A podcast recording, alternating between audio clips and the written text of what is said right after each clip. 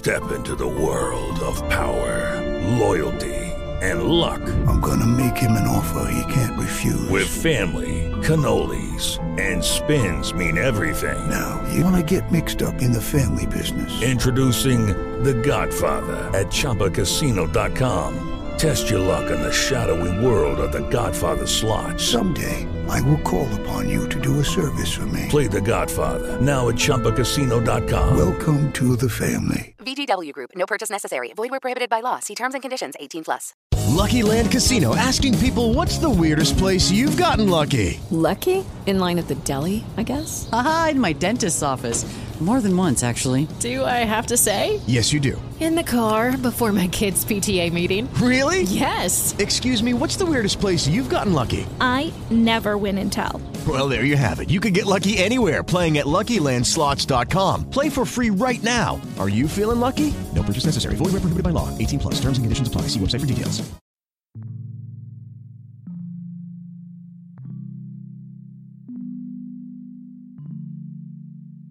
I wish I could tell you everything is okay.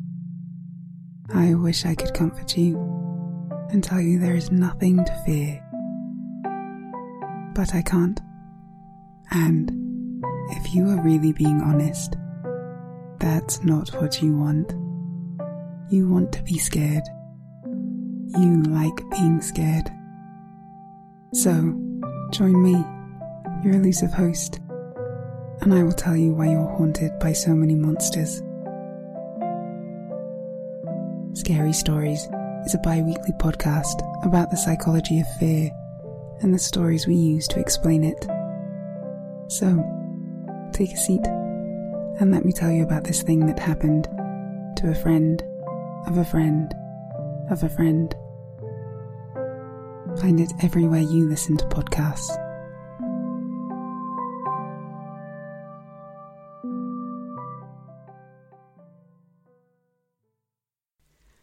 This podcast involves topics such as violence, sex, and mental illness.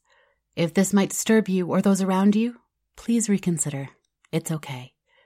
Privacy and confidentiality have been protected, with personal information removed when possible. If you ever feel unsafe or suicidal, please call your local crisis center, emergency services, or national hotline. In the U.S., the National Suicide Prevention Lifeline is 800 273 8255.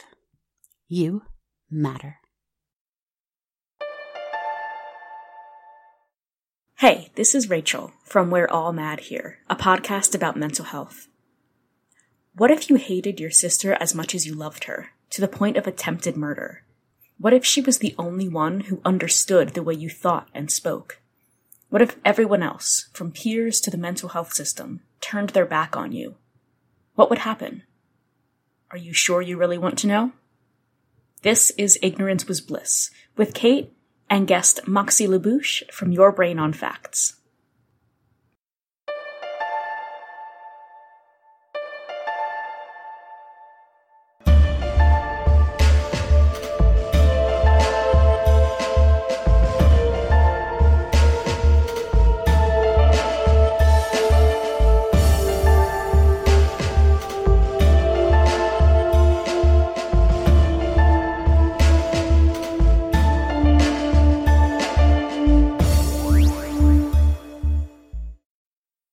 This is Moxie LaBouche, the host of Your Brain on Facts, a half hour show of things you didn't know, things you thought you knew, and things you never knew you never knew. And I've invaded Ignorance Was Bliss. So that's, you know, the whole like, here's the things you knew, and yeah, I'm saying it was better not to know. And so this is like a clash of forces of nature. And yet somehow so compatible. Right? It's beautiful. I don't know why we waited this long. Well, that and most of my stuff is just goofy, ridiculous facts. I, I work retail and a customer was digging through his, his various pockets trying to find his money. He made a comment about kangaroos. And then I just, for whatever reason, just unloaded marsupial facts on him. And he kept, he kept asking questions. So there's just more and more facts. And thank God there weren't any customers behind him because uh, there's no end. There's no bottom to this hole. That's amazing. I have, you know, I, I, I used to be in good command of of facts. I used to be good at trivia, but now I get stuck on words. So I'll know the answer, but I can't get the word out. Well, my problem is that I have jammed all of this stuff into my brain, but then between uh, the ADD and various medications I've been on and having been lightly struck by lightning one time, none of it's where I left it. It's, so my brain is basically an encyclopedia with all the pages torn out and strewn across the room with a squirrel running around on them. I understand that exactly. Like I really do. I yeah. I follow. I I think getting struck by lightning is about the closest natural world phenomenon to having epilepsy. Um, and so I, like, I didn't have epilepsy until I was 38. And so I've, I've had only a couple of years to, to learn what this is like. And, but a lot of it, you know, in terms of like having a little bit of an aura and the air smells a little weird ahead of time. And then you don't remember very much right away. Um, until you do, and it's not fun. And everything hurts, including like my hair afterward. Is any of that familiar? Um, it, it, my experience was not exactly like that, uh, but I was unable to do arithmetic in my head for three weeks. Fair. I didn't try. well, I don't need it often, but you know, sometimes you do. And like I had to, um, the lightning lit my house on fire and I had to move my home business into my temporary apartment. And I, I, my logic was damaged for a bit too. So I had all of my stuff and I had the empty truck. And I just kept looking back and forth between my stuff and the empty U-Haul truck, unable to understand what was supposed to happen next. Until one of my helpers like, so you want us to start moving the boxes? I'm like, that thing you said. Yes, that. That's what we're going to do. We're Brilliant. Move the stuff into the empty truck. It's all so clear now. yeah, I mean, I, I, so we adopted our fourth in the, the in the year 2015, it's a it's a process. It turns out it's a lot quicker to conceive kids than it is to adopt them, mm-hmm. and so it was like it was on her birthday, so August 2015 when the adoption was finalized, and I developed epilepsy in about six months later, spring of 2016, and I went about it all wrong. Apparently, um, I didn't realize that there was an application process, but I was asleep, which is when apparently you are the least likely to have a tonic-clonic grand mal seizure. I was on three different anti-seizure medications for other reasons, but still they should have helped. And then once I fell into the seizure, I stayed in it for about five hours. Wow. You're not the 1%, you're the plus or minus 1. right? And many, many of my stories are like that. And my first memory after, and I've only had two hospitalization worthy seizure events. Um, and so, and this was the first one. And my first major memory was I'm in the ICU, don't entirely understand how I got there. And my husband is in the process of d- explaining to me how I got there. So I've clearly asked but didn't even remember asking, much less remembering the first half of his sentence. Mm-hmm. And I can see by the look on his face that this is not the first time that, that we, we've gone through this several times already. And so I tried to stop asking questions and just wait a little while because that's always been a skill I'm terrible, terrible at. But you know what? I tried. And we come home a day or so later and sort of prop me up on the couch because one of the things I never realized about seizure is that all of your muscles, including the muscles you don't have, tense and stay tensed. And then you hurt like you've just been beaten by a professional because you kind of were. And so I'm just sort of limping in and I sit on the couch and our fourth child, who I just spent, you know, she'd been in our home for a year and a half and I just spent a year going through the legal machinations to to make her mine. She walks in the room and I was like, "Who's that?" Oh boy, that must have done wonders for her. Well, she didn't hear, I don't think, or it's hard to know. Like she's she she joined us with some challenges, we'll say. Um, so I don't think she would have noticed as it was. But my husband was like, "Oh, you're not all the way booted up yet, are you? Like you're still buffering." yep. I think I'm still now buffering several years later, but it's fine.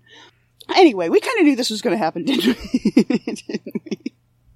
Um, do you want to try to stay focused, or do you want to just go down the rabbit holes? Because I, I, we did research. Yeah, let's let's talk a little bit about the the topic that we both have done research for, and then we'll just see. You know, we'll keep it loose. We'll see what happens. There we go.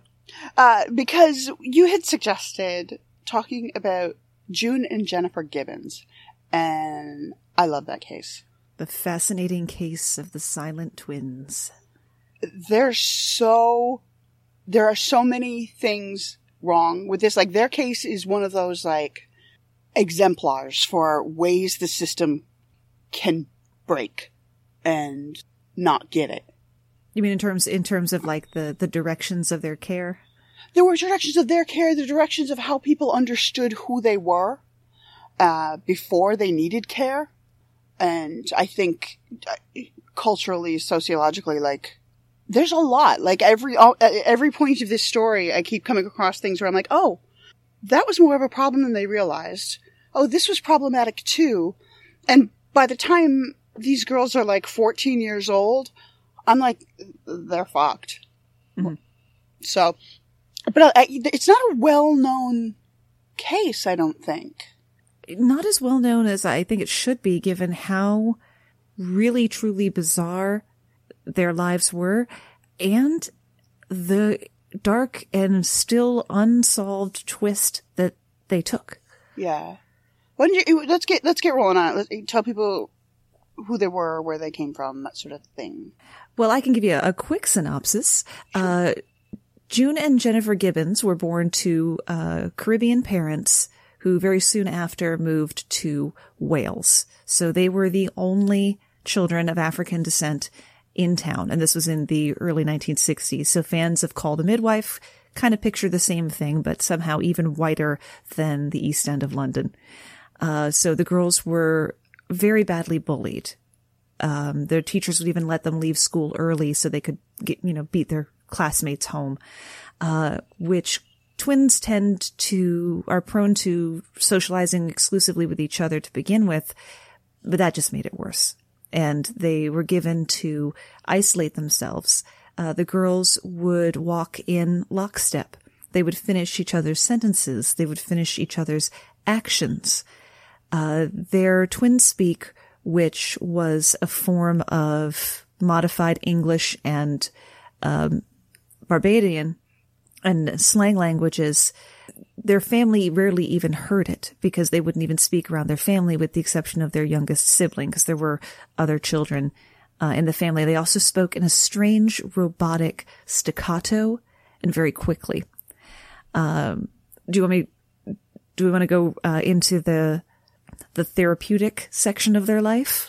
Not yet. Yeah. Let's, you know, because I think uh, some of what this, I mean, just being persons of color in the 1960s in Wales, not easy. Fair. But even before that, like just the parents seemed to have a really odd to me combination of both over pathologizing and ignoring these kids. So for a long time, they ignored the fact that they spoke late, which is kind of common for younger siblings. They had at least two older siblings when they were born. If I, maybe, maybe not. Maybe it's, they are the middle children of four. I don't remember now. I know that there are their younger sisters, Ruby, and they Yeah. had an older. Yeah, they were they were in the middle of the sibling group. Okay. And so it's common for the oldest child in a family to speak early and then subsequent kids speak a little bit later because their siblings talk for them. And then when it's twins, they, they develop often like a twin speak, which is just sort of a baby talk shorthand slang kind of thing, you know, because they create their own little club in a way. They Basically, yeah. socialize. But, you know, a lot of times, especially then, it was seen as this is because they're not socialized enough, when in reality, twins get more socialization than most babies because they have somebody with them all the time. So they're actually developing quicker and they just don't bother with the language that other people do.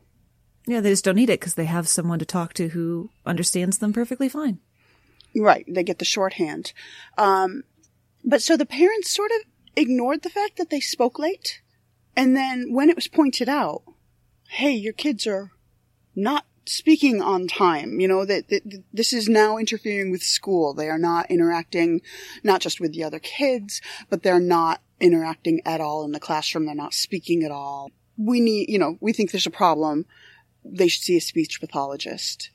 And they saw a speech pathologist who said, yeah, no, it's not mechanical.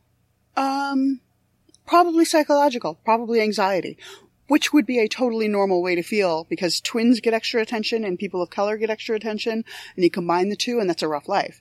But instead the parents went, no, no, no, no, no, no, this isn't anxiety. It has to be mechanical. And so they effectively doctor shopped until they found a doctor who was willing to agree that the girls were probably what's colloquially, colloquially called tongue tied. Um, the frenulum is, and I'm pointing, I, I understand. That's not useful on a podcast, but the, the frenulum is the little, the little thingy that sort of anchors your tongue down underneath, right? And if it is, if there's too much of it, you can't stick your tongue out as far, you can't speak as clearly. Being tongue tied doesn't mean language develops slowly.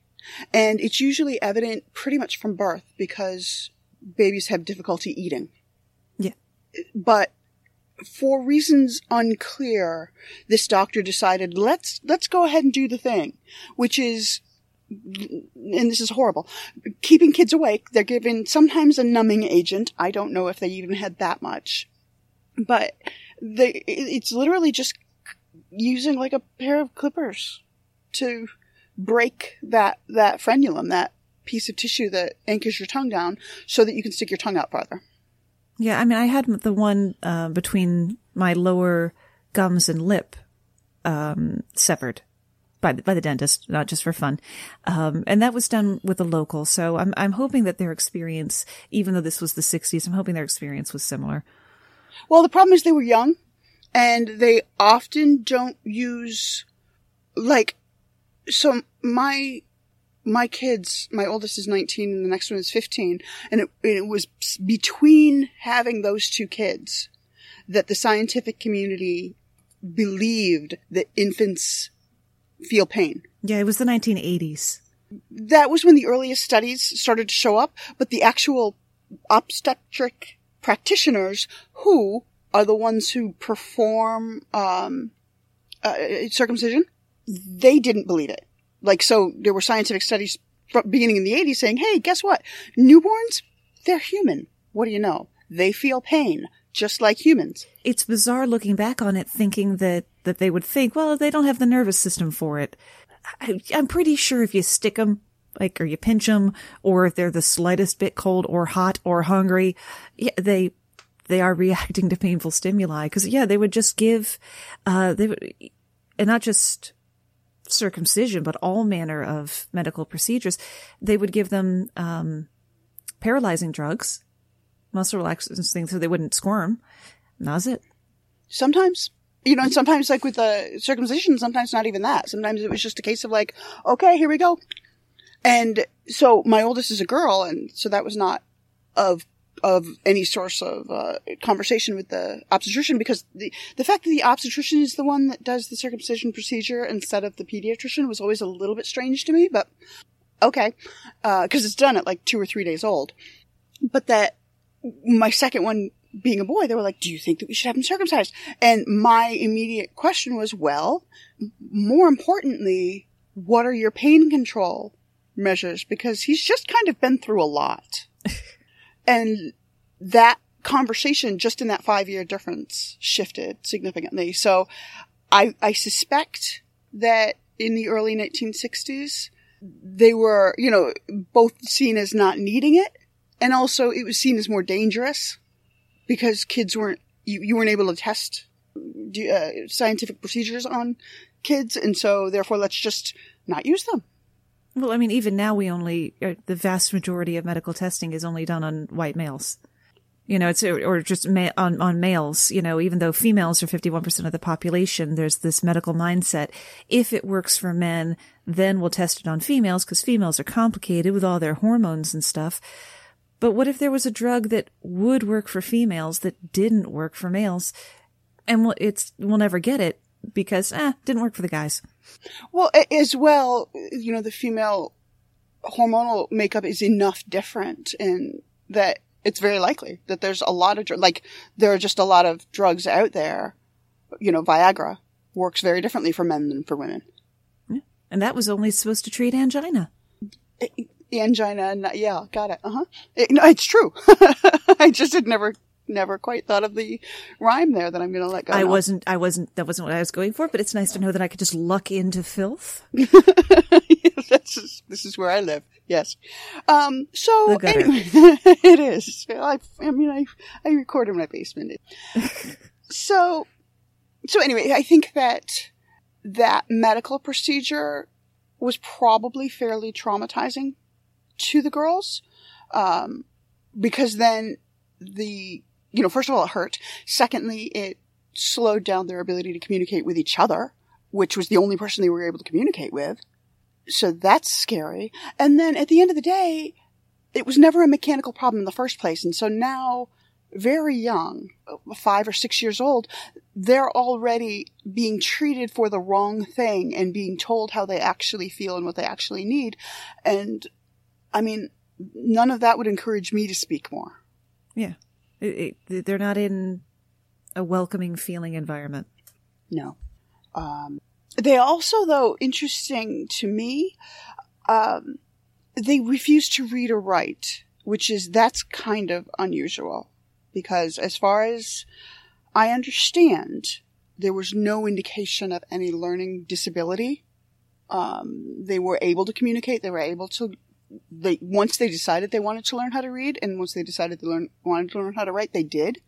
So all of this to me is is screaming these are kids with an anxiety disorder and let's pay them some attention. But they made it to like age 11 or something before anybody really realized they, they couldn't read or write.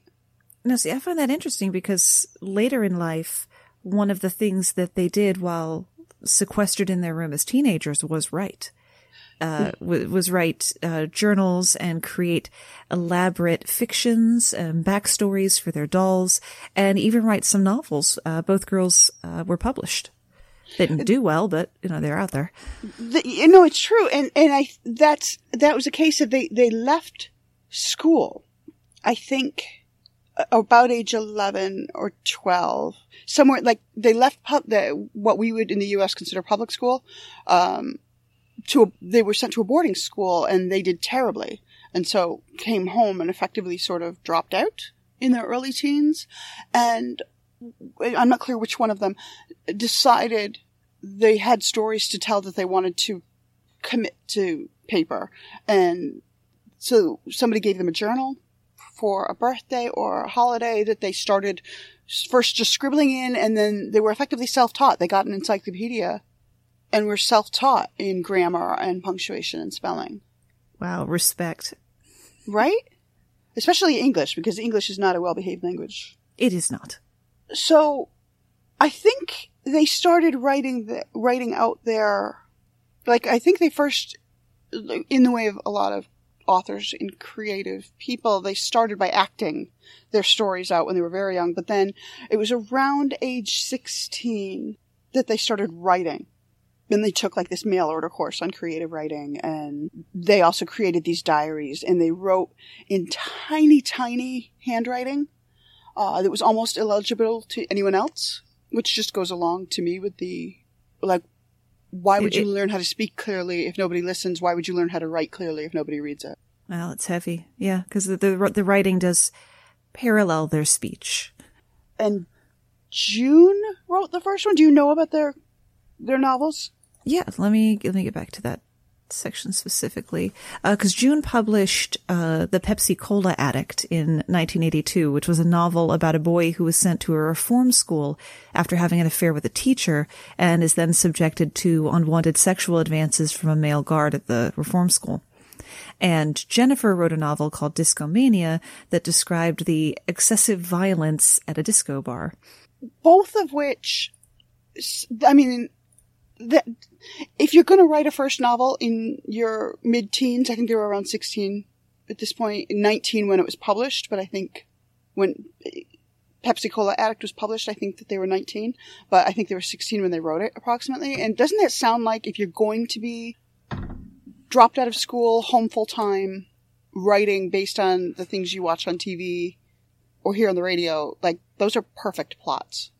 Yeah, I mean they're really fitting for the uh for the era and for people who you know, I can't speak for them, but I don't think it's a great stretch to say that they felt uh, like outsiders. And don't really understand how the outside world works because why would they? Yeah.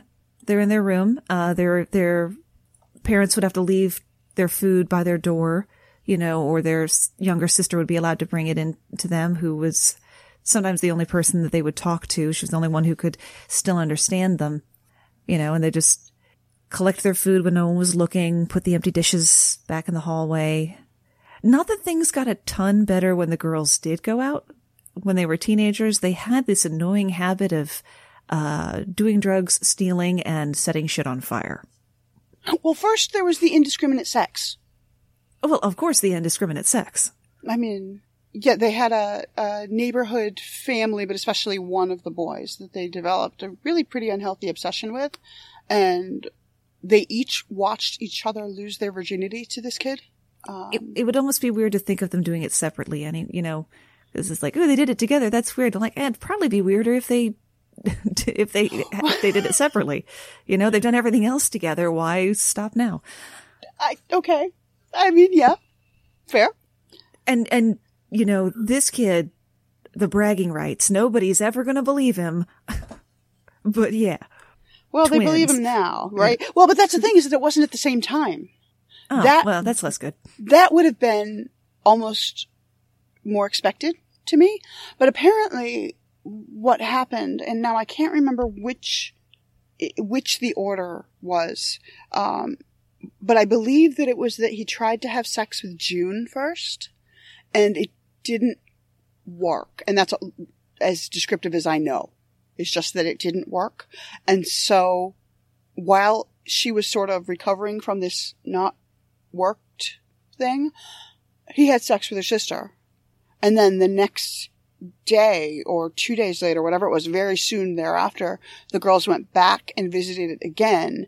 And that subsequent visit, he had sex successfully with June. Yeah, and I think didn't didn't he then kind of, as the kids say these days, um, ghost them? Well, he told them to fuck off. Yeah.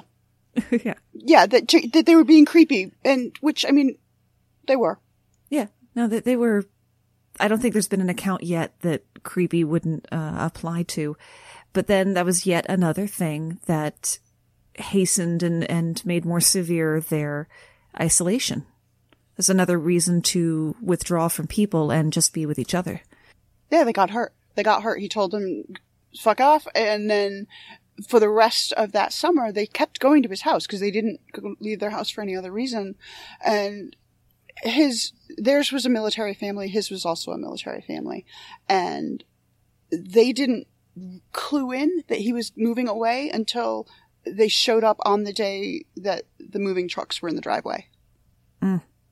So a lot of abandonment, a lot of being misunderstood, a lot of now associating sex with value and a degree of violence. He, he was observed abusing each of them at different times.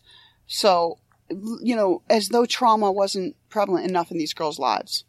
It's rough. It's just like this, cause I, I, this, this was, yeah, theirs was one topic among a few that I covered in, you know, a half hour, uh, podcast. And you've def, you've definitely gone more in depth than I did. And, and every single point you're making, every every single incident is just like, yeah, that's a good reason to go back to my room and just hang out with my sister, who is the only person on the in the world who understands me completely, and not talk to anybody else. Well, and So- they hated each other at the same time, which I also they, get. They, yeah. I, I have five sisters. Don't, don't, explain to me. Yeah, and they they were utterly dependent on each other, but their hatred could be as profound as their love. Uh, they, you know, do actually try to murder each other, like you do. Um, I want to get the name. I would like to get the name straight on this if I could find it in my notes, because uh, I think one tried to drown the other uh, at one point, and and the other tried to uh, strangle the one with an electrical cord.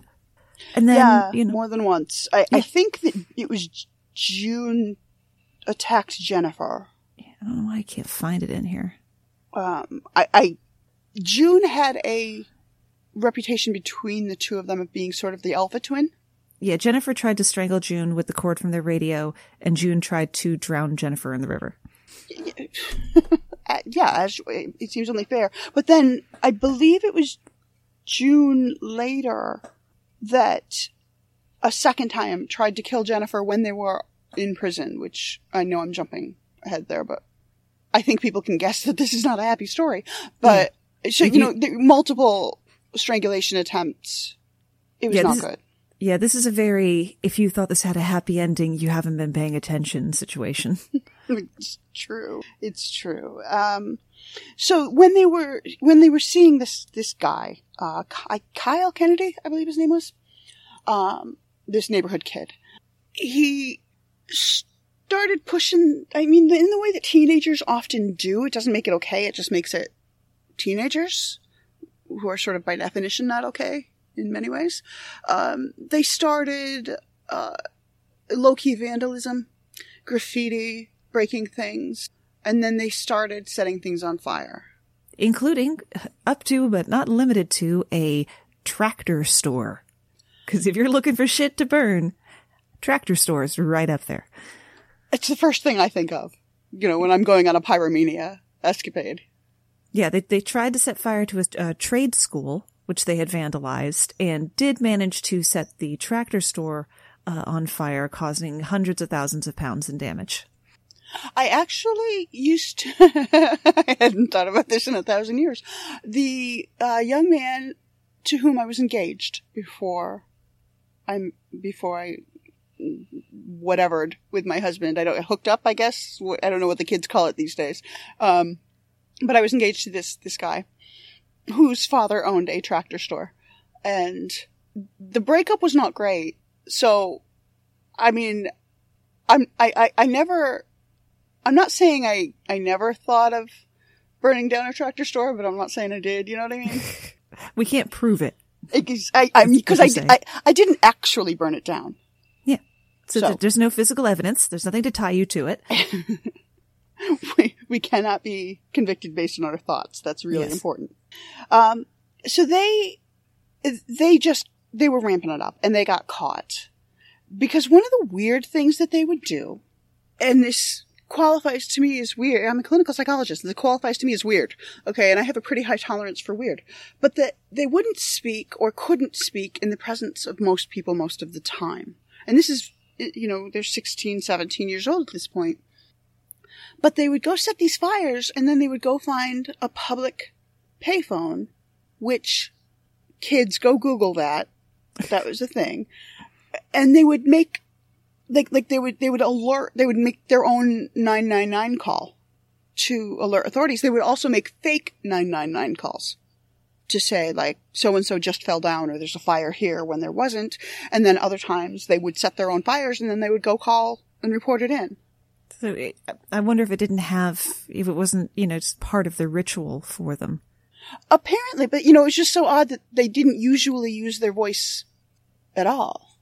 And so to use it in this capacity was just an odd, it was a weird moment uh, to me because their voices were pretty recognizable.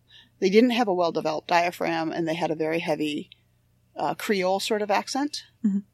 So when you're in Wales and you sound like a teenage girl trying to sound like a teenage boy, and you have a heavy Creole accent, the authorities figure it out pretty quickly.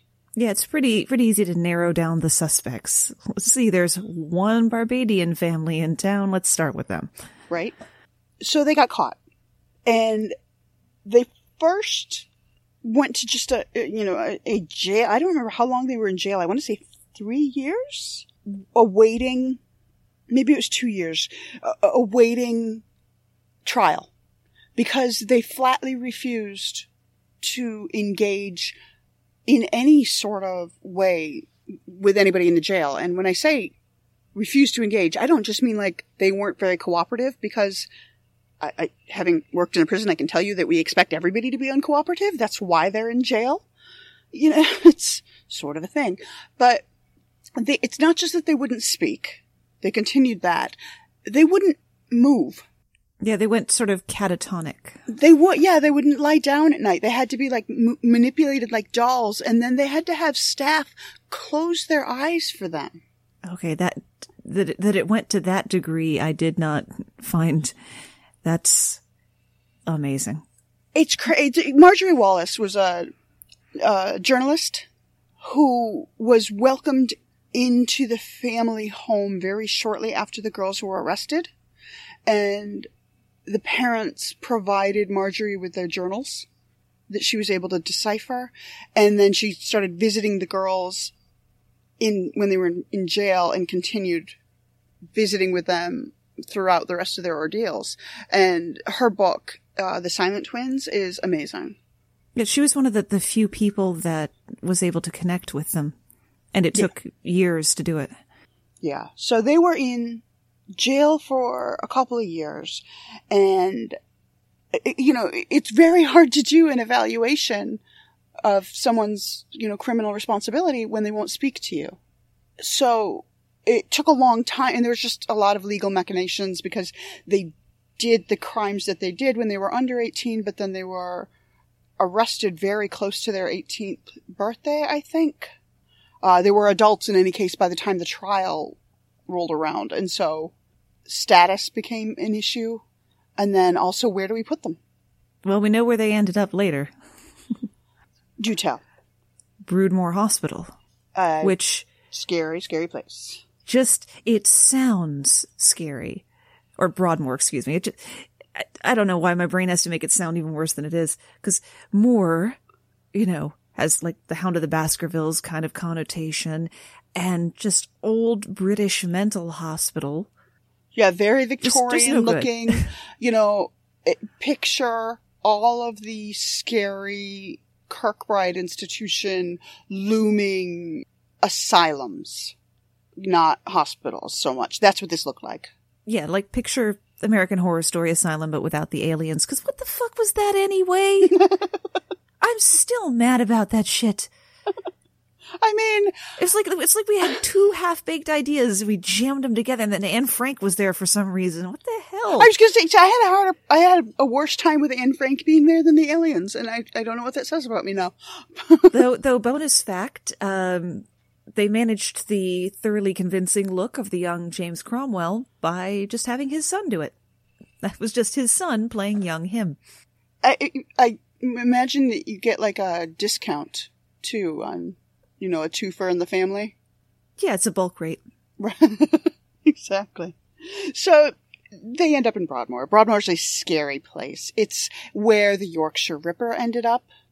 It's where I mean the the Kray one one or maybe both of the Kray twins were there, who were uh, pretty horrible, awful, disgusting, no good, very bad British mafia dudes. Um, I mean, everybody was there. Uh, uh, one of the Moors murders, uh, Ian guy whose last name I've lost suddenly now that I want to find it. Bad people there. Rapists, serial killers, uh, serious criminals. And now you've got these two very young girls, 19 years old, who they did some vandalism. Like they broke some rules, but yeah, they were they were sent to a maximum security facility for the criminally insane. You know, they were vandals. You know, the, yeah, they yeah they they burned down a heavy equipment store, but on the balance with rape and murder, you know, not as bad. Sure, I'm not saying send them to juvie and give them, you know, community service, but maximum security facility for the criminally criminally insane, it did not help matters. It seemed disproportionate. It was not ideal. And they spent 10 years there. Um, uh, you know, so a solid decade in a very hardening place. And the thing about, like, the, if you want to learn how to become a better criminal, spend some time in prison. If you want to learn how to go crazy, spend some time in a psych hospital. Because that's what you're surrounded with. And it becomes very difficult to find a baseline of normal or proportion anymore. And so these these these two girls and they like I still think of them as girls. They were born in 1963 and in my mind they're always going to be 19-year-old girls, you know, and they didn't have even 19-year-old kid like when I have a 19-year-old and I look at her like you're a baby. But my kid at least can like drive public take public transportation and can, you know, order food in a McDonald's or whatever these girls didn't even have that level of functioning. And it just doesn't sound like anybody recognized, hey, let's treat them for anxiety, maybe trauma. Because once they were at Broadmoor, they almost immediately started receiving like strong enough to kill a horse level antipsychotic medications. Yeah, because this is this is Britain in the 1980s uh, it's not the first place you want to be receiving, well, most care. Especially, you know, and, and they, so it, it sounds to me, and I, I didn't follow this thread deep enough, so I don't remember what the medication was that was used, but it sounds to me based on aftercare later that it was something comparable to Haldol, which is still in use now.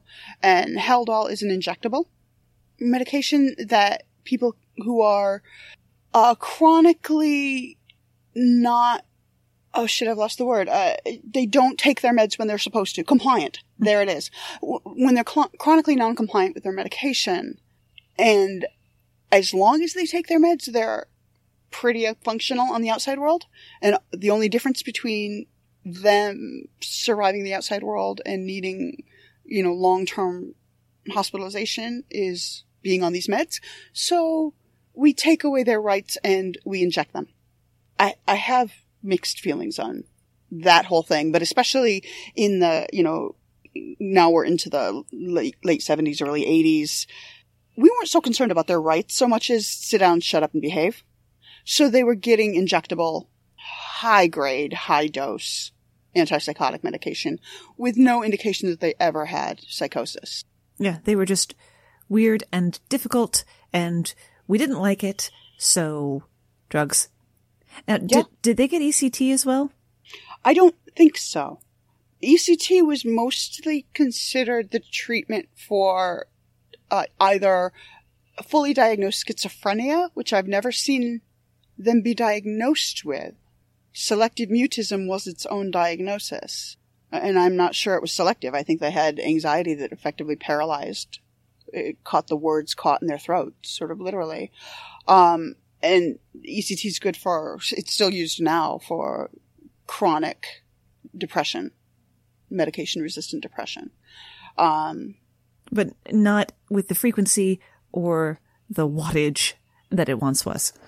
Well, true. I don't. Yeah. I just. I don't want. I don't want anyone who's hearing this who's surprised to learn that it's used in the modern day. I don't want them picturing one flew over the cuckoo's nest. It's. It's not like that anymore. No, it's. It, it, so ECT. You know, here's my fun fact on that: is the ECT. The reason that it even is a thing is because somebody noticed that it's really unusual for people with epilepsy to develop schizophrenia, and humans being quick to draw connections where connections may or may not exist. We do love drawing connections. We decided instead of saying, you know what, it's a really small population of the world that has epilepsy, and it's a really small population of the world that has schizophrenia, so it makes sense that there's not many people who have both. Instead, we said, ooh, I bet it's the seizures that are preventing them from developing schizophrenia. Let's start applying electricity directly to the brain. We also used to give people with schizophrenia diabetes. We used to put them in ice baths and we used to give them malaria and yellow fever. Yeah, because the, the fevers of those diseases were thought to be useful. Well, it was just seen as you didn't see people with both. You didn't see a lot of people with diabetes that also had schizophrenia, so. So there must be a causative relationship. It definitely couldn't be a coincidence. Yeah, it's not correlation, it's causation. Exactly. Yeah. So, I, I don't, I have not read that, that they did receive ECT. I don't know, but in the, in the 80s, it was pretty rough. It was, you got usually like a, a short wooden dowel in your mouth. You were strapped down to the table. They zapped you real quick. And because people post ECT didn't complain all that much about pain, mostly because they weren't able to articulate it for a while, the assumption was, well, that didn't hurt. And it took a while before the epileptics and post ECT people of the world to say, hey, dial it down a notch. That shit hurts. Yeah, okay, it took me a little while to pull myself together, but I would just like to let you know, um, that fucking sucked. Yeah. Can we not do this anymore? Uh, seriously. And so, and I mean, and so now ECT, the procedure is very much like going in for a regular outpatient surgery. You know, you're, you're given, um, like a muscle relaxant and you're, you're, you're put under general anesthesia, usually with benzos, um, which also help both with, unconsciousness and also relaxation after the procedure. They help prevent your muscles from getting quite as tense during it. And it's real short, real focused zaps to the brain, which all sounds great, except we still don't really know why it works. Yeah. So that's fun. I wonder if any, has, if anyone's ever experimented with deep brain stimulation for for those conditions as they have with um, Parkinson's. Because my first husband had a spinal cord stimulator for his chronic pain, which is it physically very much like a pacemaker, where you got the little battery and the controller and the leads. In his case, it was put into the uh, the leads go into the fluid around the spine to use an electrical signal to block uh, pain getting to his brain. For deep brain stimulation, the electro electrical leads go uh, deep into the brain, See, they're not Huh. No pun intended, burying the lead on that one. Um, I, now, now I'm, I'm going to have to remind myself to, you know, what other conditions, um, deep brain stimulation has been tested for because it, it does remarkable things for people with Parkinson's. It's, you know, I, I, I think it's a, I don't know. I, I think it's a fascinating idea. One of the, one of the challenges is that for things like schizophrenia, when it's profound enough to need a surgical type intervention. First of all, the people who are experiencing it cannot consent. And we value consent more now than we used to, which is, I'm all for that. Secondly, especially the Americans and their overuse of the lobotomy. Yeah, I was just getting to that when you were, as you were saying consent. I'm like, oh boy, well, let's get the Rosemary Kennedy story together. it, it is. It's, and so I mean, I, I did a, an episode not terribly long ago with Jess and Joe from Cutting Class. Great, great, and great guys. I, I love them. And we, we talked about lobotomies. And so the longer version is there. The, the shorter version is that somebody discovered at some point that the, the basic procedure that they would use on the Egyptian pharaohs to remove the brain, if you do that to somebody who's still alive and you don't remove so much as just stir it around, they're less fractious, less prone to acting out, less prone to a lot of other unpleasant symptoms. Also less prone to being able to take themselves to the toilet or swallow food on their own. As well, yes. Yeah. Sometimes they stop breathing altogether. Yeah, quite a few of them did, uh, and it didn't help that the doctor who was so keen on doing it would uh, would not wear gloves Oh, well, I mean, Walter Freeman drove around the country in his lobotomobile. Yeah, he was a hundred years late to be a medicine showman, but that didn't stop him. He would do it two handed. He would do two lobotomies at once with literal ice picks. Literal ice picks from his family kitchen drawer. Jam them into someone's skull, wiggle it around for a bit till he felt like something good had happened, and then declare the, the operation a success collect his speaking fee and move on. Move on quick before they died of the infection, because oddly, sticking an ice pick through your tear duct is not great. Yeah, no bueno. no bueno. But I guess it was probably like when when my mom um my mom had a, a wedding business and we would set the cake up and as you know if we were out of the building before it fell, if like God forbid a cake wedding cake falls, if we're out of the building, it is no longer our fault. If it was standing the entire time we were in the building, we are not responsible for what happened afterwards. So I think he was like, and I will be in Cleveland before this person dies. To wit, must have been post-operative care. Yeah, right? Like, they should have been wearing gloves, not me. Yeah. Damn nurses. it's always the nurses. It's certainly the women. Yeah. Oh, and have you ever listened to the People Are Wild podcast? Oh, I love Kim. She's been in my home. That is amazing. I am just tickled pink to hear that. She's so great. Yes. And Kim, by the way, has not, as far as I know, had a frontal lobotomy. I'll ask her. No, she's far too busy for someone to, who has been lobotomized. And and for those who don't know what we're talking about, uh, People Are Wild is a podcast hosted by a uh, travel nurse. You'll know you found the right one because her logo is an X-ray of someone with a light bulb in their rectum. And uh, if you want a good sampling of what she talks about, I really recommend starting with her episode talking about her experience working as a nurse at Burning Man. It was really fascinating. She, she yeah, she and I have had off air talks about that too, and I, I'm not strong enough. I'm not a strong enough person for Burning Man. It turns out, like I would have thought I was, but no, no, turns out no. So yeah, no, she's she's got stories. um, so yeah. Anyway, the Gibbons twins were not lobotomized, and I don't think they received ECT. Um, lobotomy is most mostly not used now technically. ECT still is um, both outpatient and inpatient fairly regularly, but mostly just for treatment resistant depression.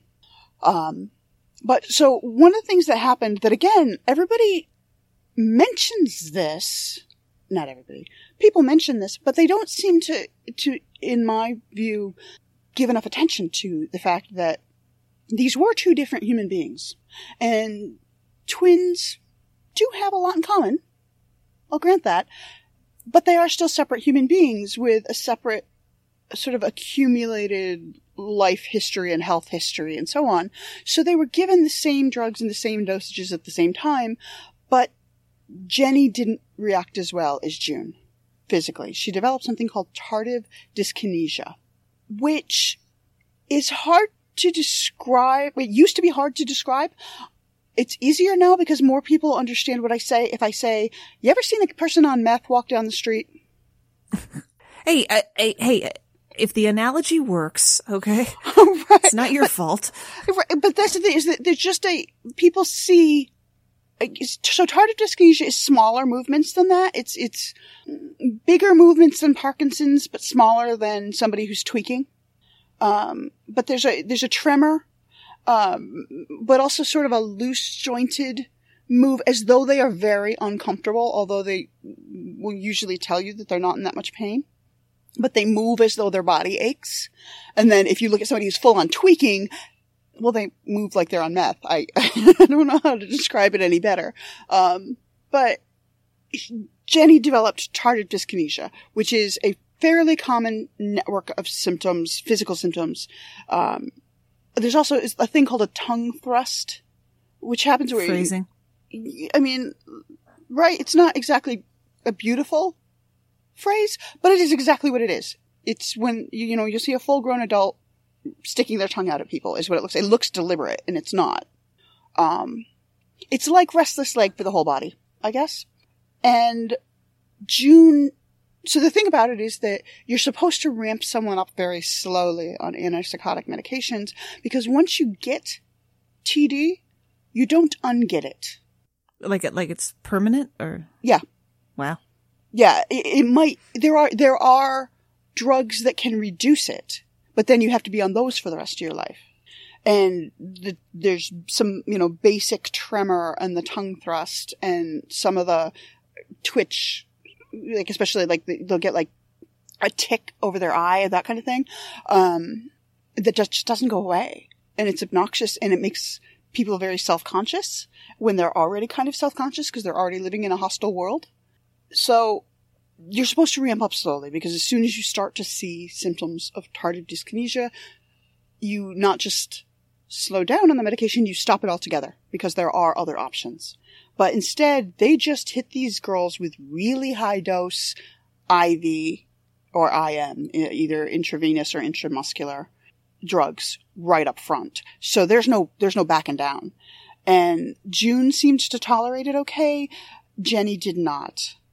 And this to me is fairly important later in terms of their medical health. Uh, they were eventually stepped back down off the antipsychotic when the staff kind of clued in that they're not psychotic, but the damage had been done. You can imagine somebody being like, you know, I'm looking at these girls and I'm thinking, maybe, now hear me out, just maybe not actually psychotic, just weird teenagers who could use some talk therapy. Don't just, no, I'm just saying, I'm just saying it's all. Also, by the way, they've been raped. Also, by the way, they've been bullied so severely that school is voluntarily allowing them to leave early. No, totally psychosis. Totally. Yeah, psychosis. totally to meds, just all the meds. Yeah. Get them down. So they were in Broadmoor for a long time, over a decade. So, I mean, at, at the point, of, at, at the end point, that's a, th- a third of their life. Yeah. Like, like think of your life where you are right now, do the math, get your phone out if you have to, and imagine having been in a maximum security facility for the criminally insane, which is what this thing was called. This isn't, I'm not editorializing. That's what it was called for a third of your existence. For your 20s. All of their 20s. The entire 20s. Gone. There's no, you know, and then, and somebody finally clued in. I mean, their parents, again, it was this odd, like, the parents acted a lot like, well, we didn't know they were going to Broadmoor, but they must have. It was said in court. Yeah, with the, with the parents, I'm I'm a very I'm a very devil's advocate kind of person, and I could see them just not knowing what to do. Just that they have these. I don't think they knew. I agree. I don't think they knew what they should do. I just, but I, they acted like they didn't even know what was being done, and I, I think that's a step too far. Maybe they didn't think they could do anything about it. Maybe. Uh, you know, and as as a parent, I know that I come off in many stories um, as judgmental because I totally am. Like We all are. At least you're admitting it. you know, I just I, I because uh, I, I I feel like my kids didn't choose to be born. They didn't choose the family that they were brought into the world in. They didn't choose very much. They don't have any rights. They don't have any possessions. Uh, you know, life for your first 18 years in the U.S. is at your parents' whim in many, many ways. And so it's my job not to be an asshole. And sometimes not being an asshole means learning and stepping up and advocating. And so I do understand that in the 80s, the role of parent was different. And culturally, coming from, you know, a military family, so they weren't well rooted in any one community, and being people of color in a not color part of the world also played against them. So, like, I do have sympathy, but Okay, I, not as much as I, I want to go probably off a total tangent here. Did you hear about the uh, the Indian man suing his parents for having given birth to him? No, that's amazing. Yeah, because they subjected him to, you know, all of the bad things in life without his permission. Uh, and he was going to take them to court. They're both lawyers. And I think his, his mother said something to the effect of, you know, I look forward to seeing his case. you know, good luck. well, is he representing himself? One can only hope. I hope. One can only hope. Because he'll have to get like a Lionel Hutz style attorney otherwise. Uh, for those people old enough to remember Lionel Hutz on The Simpsons, and Jesus, is that ever going to go off the air? Probably not. No, I, th- I think they're finally canceling. It's only been on for and literally 30 years, and it stopped being good like 18 ago. it's true. Like even the people that work on it agree that like season nine was when it took a, a decided turn for the worse. It never really recovered. But anyway, that's neither here nor there. That's fine. These just tangents are how my mind works. It's this love it. beautiful branching tree of utter nonsense and bullshit factoids. The best. Like, for example, the uh, longest place name in any English speaking country is in the Gibbons uh, adoptive home of Wales. It is a town called Llanfairpwllgwynny Gogera Chwndrobol Santosilia Gogogo. That is one word. Llanfairpwllgwynny Gogera Chwndrobol Santosilia Gogogo. It is 59 letters long. There are four L's touching. Llanfairpwllgwynny Gogera Chwndrobol Santosilia Gogogo. Oh my god. I'm not so going much. to spell it because it's fucking Welsh. Yeah, it's, yeah, I was going to say, I, having, having been in Wales uh, last year, it really feels like their entire roadmap system, both the roads themselves and the signs, were designed by vandals. Yeah, and it's just left it. Or, yeah. or somebody, somebody did it as a joke and nobody ever corrected them. And like, wow, it's, they're, it's still up. The, they're I all mean, being very polite about it. Like nobody yeah. wants to, nobody wants to point out like, um, Joe, uh, about that. It's a lovely sign. The letters are, the L's are very straight. Yeah. I, I mean, I know the longest, see, I'm terrified to say this to you now because you prove be wrong. Fine. I can be wrong. I, I, I believe I know the longest word in the English language. Uh, all transmicroscopic silicovolcaniconiosis. Yes, I just today learned the longest non-technical word. I learned it from a coworker, but I haven't memorized it yet, so I'm going to Google it it's a, it's a beautiful word, and every time he says it, I just I giggle. Just something about the existence of this word. I haven't practiced it much. It's 29 letters long. It is the act of estimating something as worthless. Floccinaucinihilipilification. And I think I didn't even get all the syllables.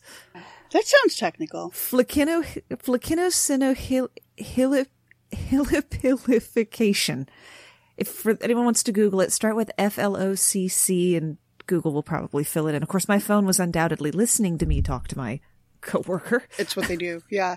It's what they do. Yeah. No, the, the word that I, pneumonial transmicroscopic silicovolcaniconiosis is a type of pneumonia that you get by breathing in volcanic ash. Yep. I'm trying to teach my, um, seven year old niece to say that one. She loves the word, um, uh, triskaidekaphobia. Mm-hmm. That's her her great big word. So I'm trying to teach her, uh, you know, pneumo, etc., volcaniconiosis. I, I, I tend to miss out one of the segments in the middle, but I can never remember which one. Um, because I, I, will eventually get back to doing the podcast that I do with her, which is Science with Savannah, age seven, which it would be great if I could pick it back up before she turns eight. Well, yeah, because then you have to change your name and everything. Yeah, well, I already planned for that. I mean, we'll just drop the age seven off of it, but to to kick it off, I figure people like, oh, cute child science show, you know, they'll be more likely to watch it. It, sounds cute. Like I, I, and I'm not especially prone to cute, but but I mean, I have a seven year old, so I'll make her watch. Yeah, because uh, we do, we do a podcast and a YouTube channel, and um, I underestimated the workload of of adding another podcast with a YouTube channel to what I'm already doing, you know, working two jobs doing my podcast. I didn't think about trying to keep a seven year old with ADD on task when I have ADD. It is a struggle because we are both bored and I'm trying to keep both of us. Just, can we please just finish the script? No, you can't take a break. We took a break 15 minutes ago. well, okay, okay. Look, if we can just get through this, just give me one good take, and then we'll go watch Go Mythical, Good Mythical Morning, or as she calls it, uh, the two guys eating stuff.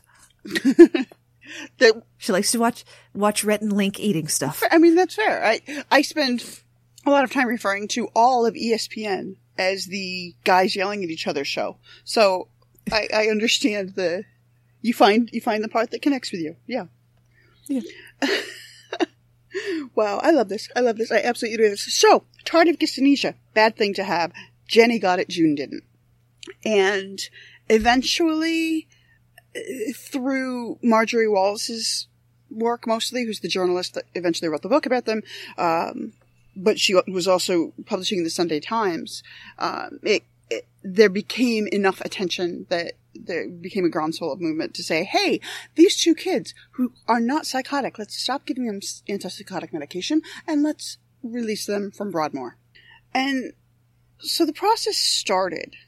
And uh, many of us who are not living this life might look at it and think, that's good. That's good. Let's let them out. But institutionalization is a thing. And while they never had a happy life anywhere, they weren't wildly less. It, it's not that they were less happy in Broadmoor, because of course they were, but the idea of the freedom of the open road did not appeal to the Gibbons twins. Yeah, they weren't exactly ready for the world. They weren't doing so great when they were out in it, let alone having missed 10 years of the development of the world, the development of themselves, and just the basics of interacting with, let's call it a normal, you know, day to day life. So, yeah, turn, turning them, turning them loose isn't going to fix it. You, you've broken them more. Turning them loose is not going to fix them. Especially because they were being turned loose in a very public way. Um, people knew about it. Uh, they were still people of color in a wildly white corner of the, the, world and they were still twins. And so they were going to, they knew they were going to get attention. And they started saying things to their family and to Marjorie Wallace.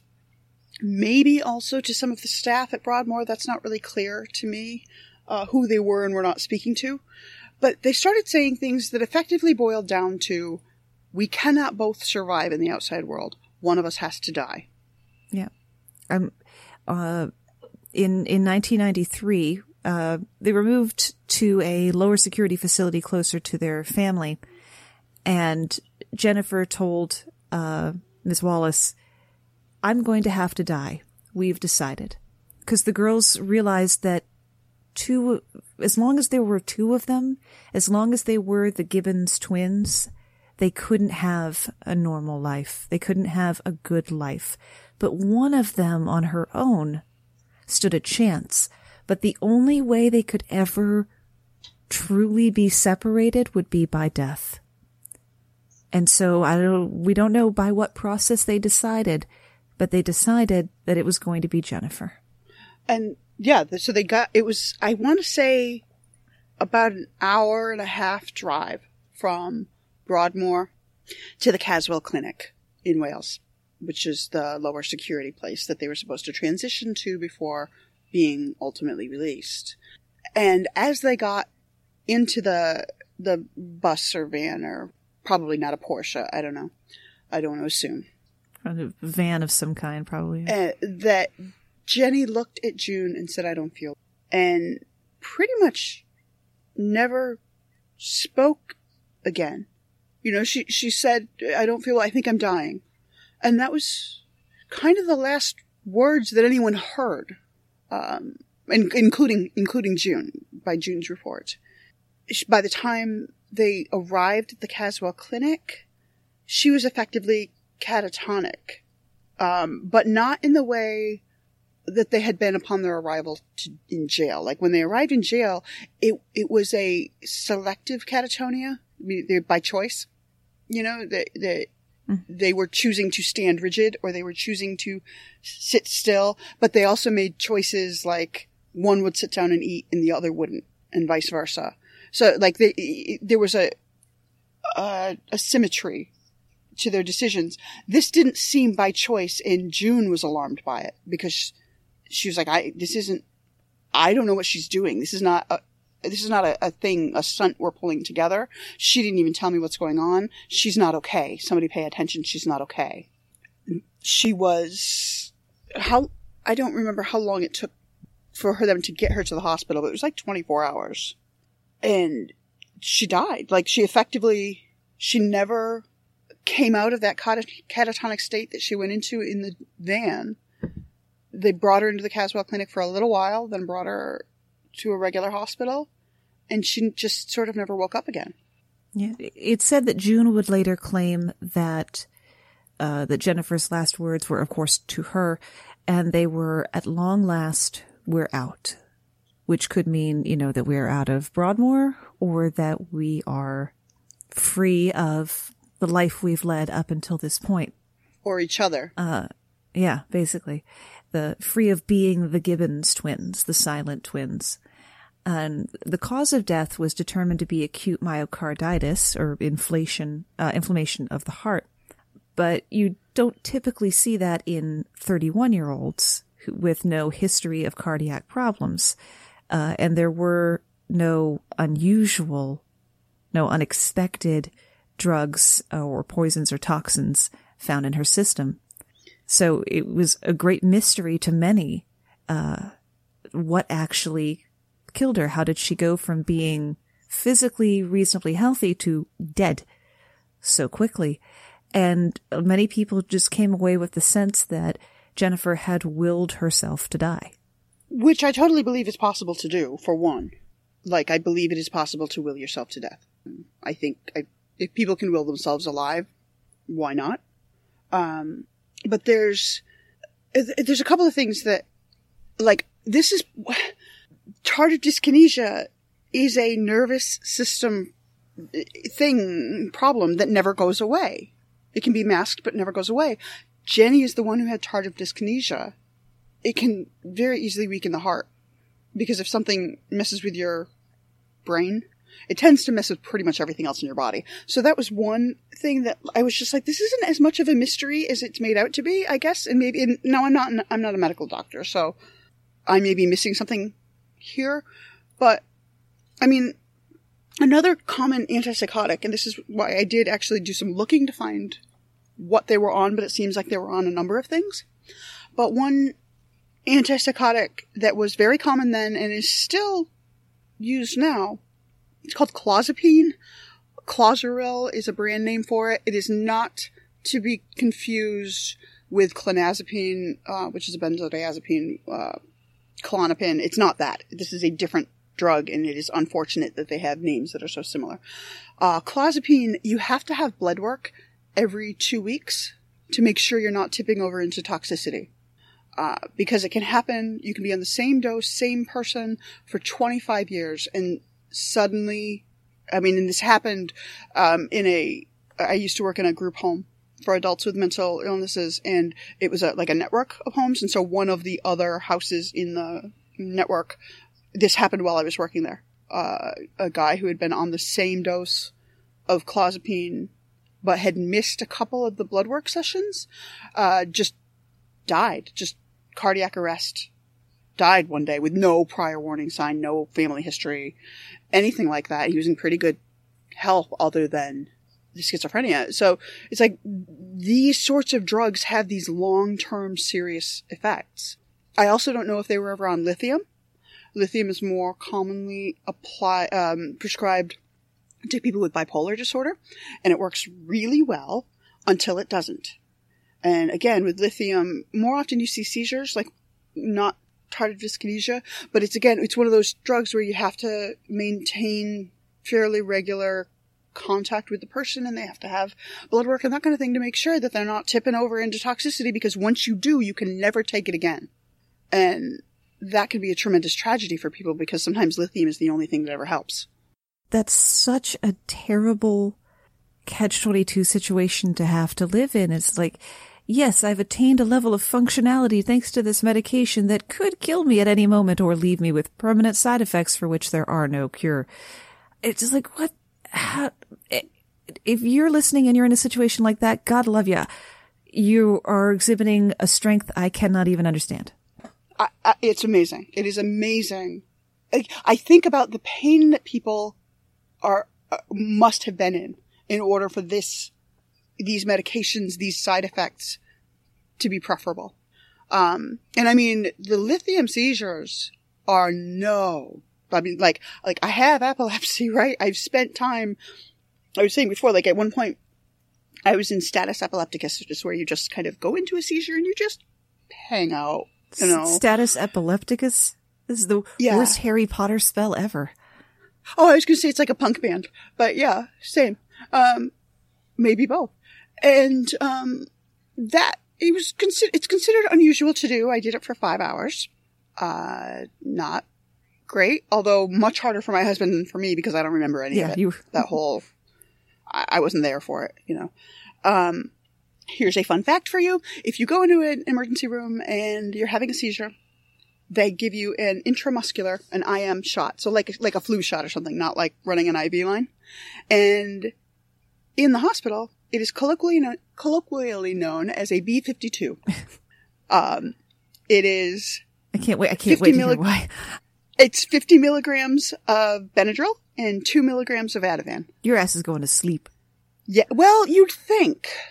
Um, I apparently con- decided, no, you know, sleep is for mortals. I'm just going to keep doing this thing. And so I had several, several rounds of that before I finally stopped seizing, and then I slept for three days.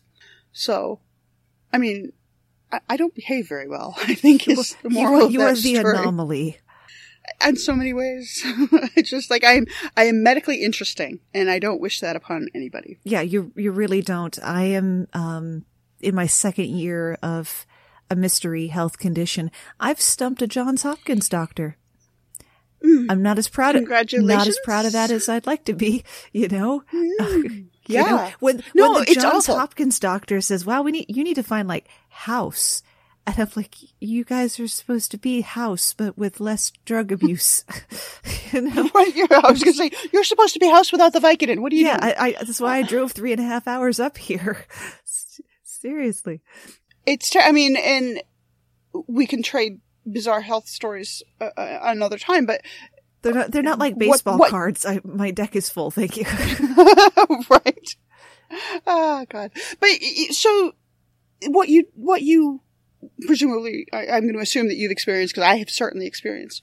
The more medically interesting you get, they the more different types of treatments you try. Now there are side effects and tertiary effects and uh, adverse drug reactions as opposed to unexpected drug reactions. drugs that you're taking to deal with the side effects from the other drugs. Some drugs you're only taking because of other drugs that you're taking.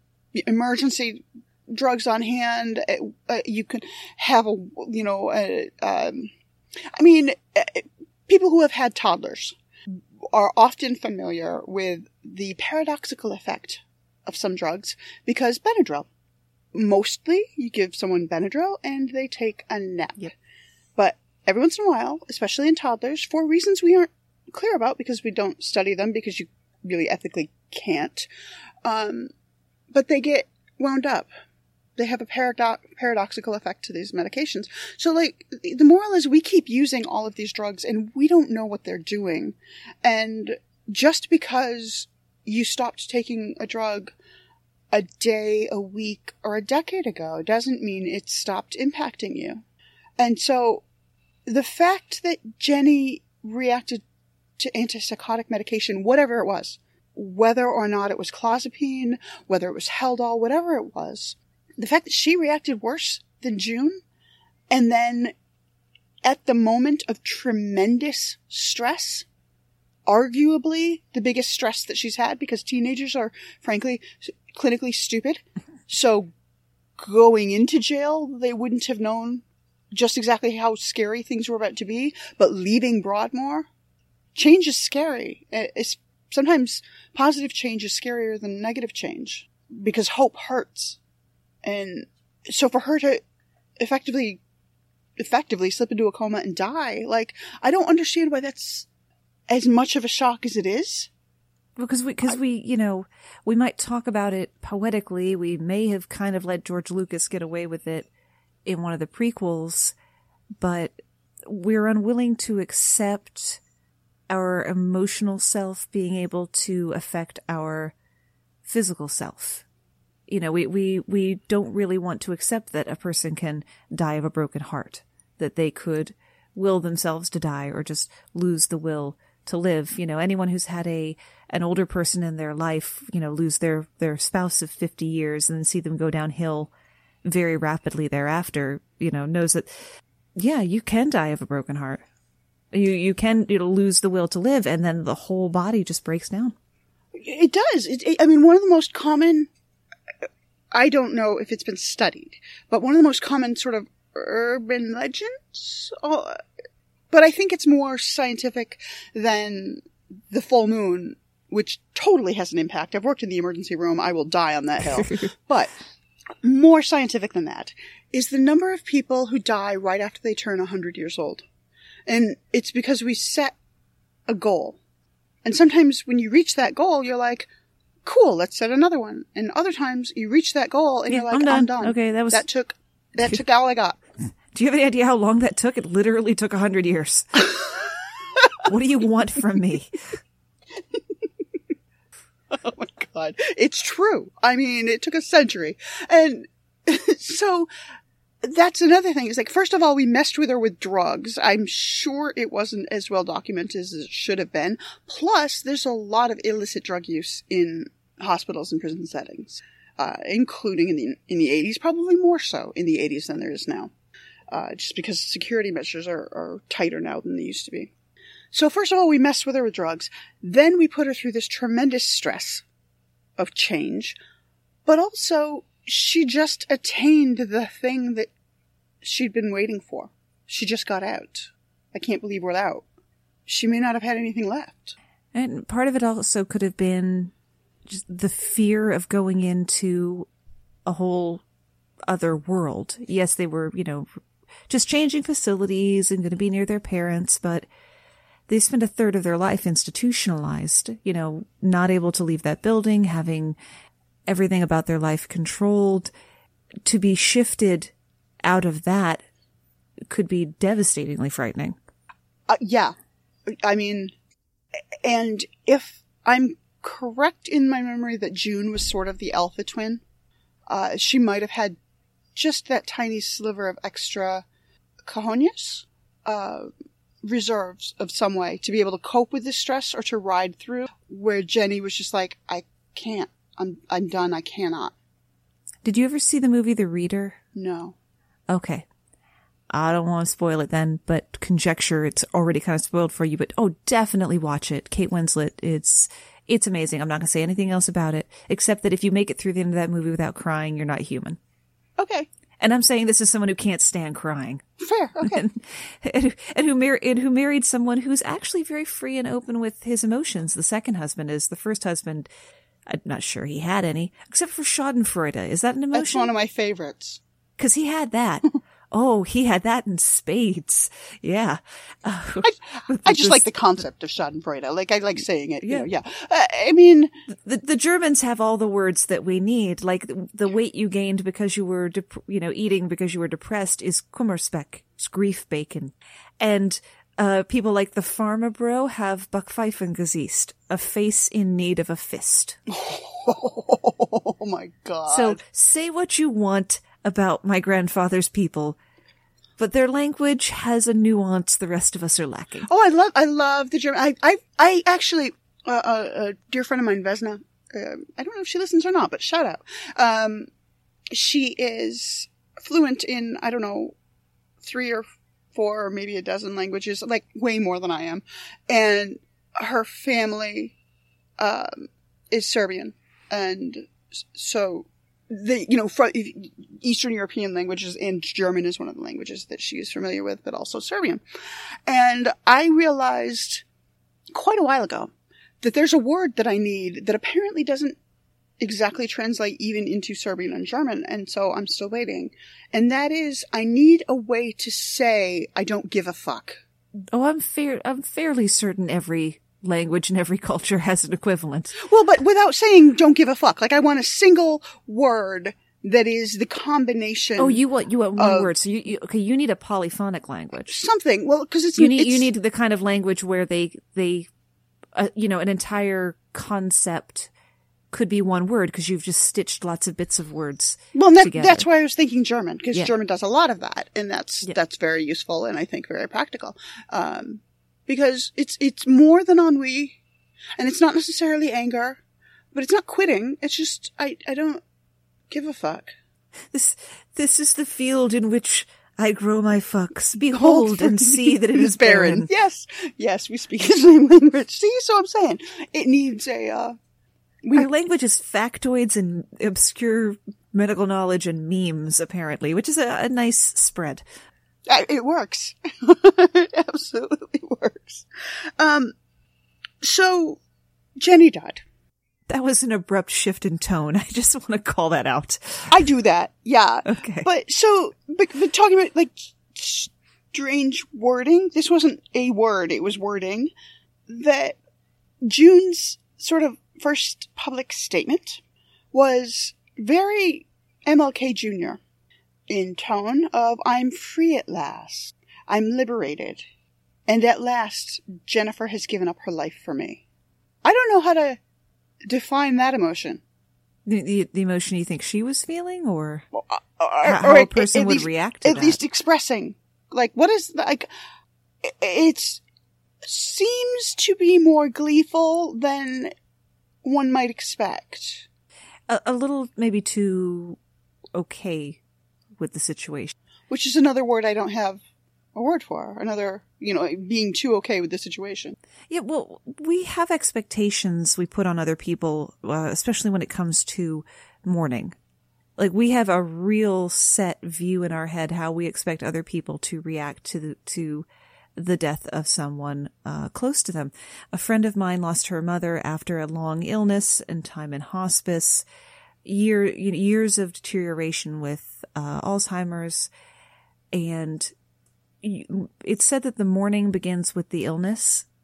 Yeah. And so that you can, as, as my, my mother did with her mother, her mother died slowly of cancer. You can feel relief. That can be the first and primary thing that you feel. And it doesn't mean you're not mourning. It doesn't mean you're not sad. It doesn't mean you don't love the person. So one of the first things I told my friend when we went, you know, made a casserole naturally. I'm Jewish and, and took it over there. I can't show up without food. Um, was don't, you know, it's okay if you don't feel as sad as you think people think you should feel. Which it was not my business to tell her. We're not close friends. Um, but you know, she, it was not my business to opine on her emotional state, but I'm glad that I did because she felt so relieved because she felt like she should be feeling and looking sadder. Well, I think it's always okay to let people know however they're feeling is valid. Yeah. You know what I mean? Like, and yet, again, here's a woman who spent 30 years in what was being labeled as selective mutism, maybe trauma, maybe anxiety, maybe she actually was psychotic. I don't know. But the fact that words were such a problem for her for such a long time, and then she makes a public statement, and she makes one that it feels too okay. You know, because yes, we do, we all do grieve differently to a degree. Although that's a trope that is less like there is, there's a reason that the Kubler Ross stages of grief exists. Do you know what that is? Actually, do you know who that was written for? I don't, I don't know why it was created. I think, I mean, is that, there's those five stages of grief that you kind of, you kind of hear on all the TV shows and Denial, bargaining, acceptance. anger, depression, and then acceptance. Yeah. First of all, they're not meant to be chronological stages, like you move from one to the next, but then you might backslide or you might skip one altogether. But also, they were written not for people who were grieving the death of someone. They were written for people who have a terminal diagnosis. Th- This is the stages a typical person who receives a terminal diagnosis works through as they prepare to die, which is real different Yeah. than how it's used. Yeah, I, I, that's the first mention I've heard of its actual origin because it's a very, it's, uh, been subsumed by pop psychology. Yeah. And I mean, a lot of psychologists don't know, like, because everybody quotes on Death and Dying, which is uh, Kubler Ross's original work on the topic, but they don't actually, you know, read it. Yeah. I mean, which is, I guess, one way of saying they're all potentially podcasters. I don't know. um, so June's fine now. Like, as fine as one can be who spent the first 30, 30 years of her life profoundly fucked up. Like, she's living independently. She's not, as far as I understand, under any psychiatric care at all. She's living apart from her family uh, altogether. You know, so when I say living independently, I mean both independent of the state, but also independent of the of her parents.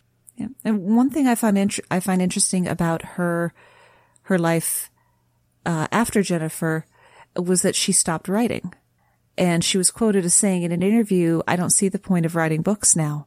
I can communicate by talking now, can't I?" Which I think casts it gives you a real glimpse into, you know, years one through nineteen. Yeah, yeah. So the, I mean, these, I look at at this story as just like I, as we said at the outset, like such such a breakdown of the system. Like this is what it looks like when the system breaks down. These girls, these babies, and leading into children and then adolescents and young women, one of them died at 29, avoidably. They obviously had creative minds. They obviously had a way with words. And we as a culture only know about these twins that didn't talk. Like, what a tragedy. Yeah, they're just they're in just an oddity to us, but what they actually are are they're victims who needed help and didn't get it, and what they did get made them worse. And I don't know if it was a system breaking down as much as the system was so f- profoundly messed up. That was the system functioning the way it was built. The the system being broken. Yeah. Yeah. Yeah. No, I, I, exactly. And, and I, you know, there's concepts that I encountered quite, quite often in working in the prison is what's called iatrogenic. I'm going to try and say it again because I didn't say it well. Iatrogenic illnesses, which means an illness that didn't exist, but was created through the course of visual quotes here, treatment.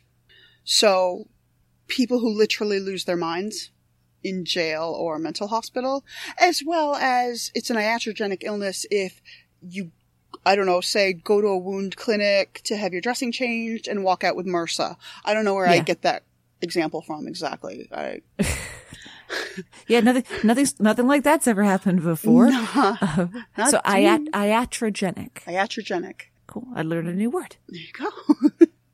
I'm kind of proud of that. Um, but the, that's, there's so much about this, like, the, the concept of trauma is something that, as recently as World War II, we didn't even acknowledge. We just called it shell shock and sent people back to their normal lives and pretended it never happened. And it, Patton like slapped one of them across the face in in hospital. You know, it was just quit being a pussy and get back out there. yeah. And, we we kept changing the name of the term, but never treating the term. It went from shell shock to battle fatigue to operational exhaustion to post traumatic stress. And, you know, somewhere along the line, 50, 60, 80 years in, we decided, oh, we might want to do something about this. Yeah, that that may be a bad thing that we're doing. And the number of people still who don't understand what PTSD is because on the one hand there are those who feel that it is only reserved for those who have seen active combat, which is incorrect. And on the other hand, you have people who feel that they've worked, say they've worked a, a, a holiday season in retail and they walk out saying, I'm Yo. stressed. Right? It's stressful, not inherently trauma, though. No, I'm able to rebound from it, you know, with, with two days off in a row. I'm okay. And I, I don't carry it with me. I'm not immediately sent back to that place without warning. Um, you know, so no, it's, I, I should, however, be able to kill every 10th person who says it's not scanning. It must be free. That's just, can we as a society agree to that? Because y'all won't stop fucking saying it. I think that's completely reasonable. Yeah. And not all of them, just every tenth to, I want to decimate them. I want to literally decimate the people who, when the item doesn't immediately scan, say, oh, must be free. Do you think you're the first fucking person to say that to me? Look at how old I am, okay? I'm not doing this after school. I'm a 40 year old cashier. I've heard this shit before. You're not funny. Sorry. I've just gotten through Thanksgiving working at a wine store. Apparently, everybody needs alcohol to be with their family, whether they like their family or they don't. They just need cases of wine. I'm just realizing that this may be the first year I didn't buy alcohol for Thanksgiving, and we didn't have any family. Uh-huh. This, uh, now, again, correlation does not equal causation, but there's a real short line between those two. Yeah, I mean, and when it comes to my family, that line is usually drawn with the middle finger. So absolutely. Yes. That's amazing. I, yeah, I, I, I feel like we don't give uh, ourselves enough credit for sort of coexisting and not being assholes and treating those who are already vulnerable with a little extra care.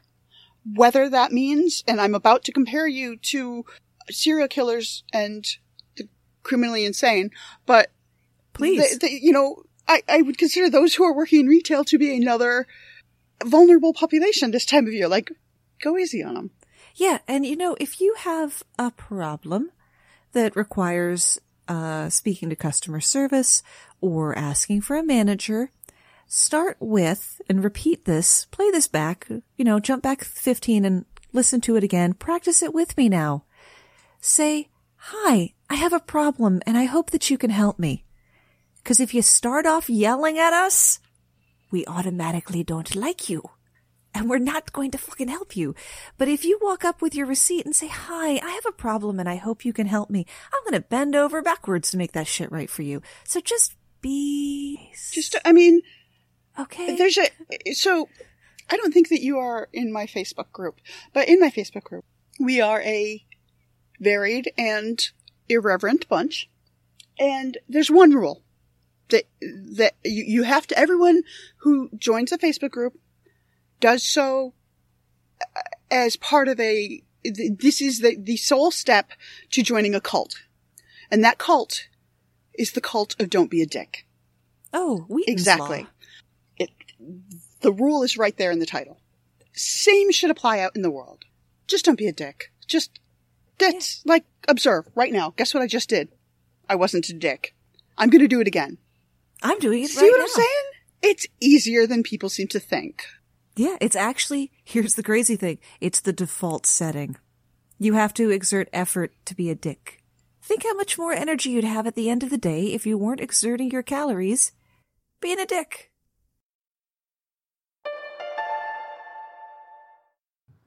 So let's review. June and Jennifer went through life feeling like no one understood them except their twin. They took the twin connection to the most extreme level, to the point where they both knew that the only way one of them could fully exist was for one of them to cease existing. Didn't you feel better before you knew that?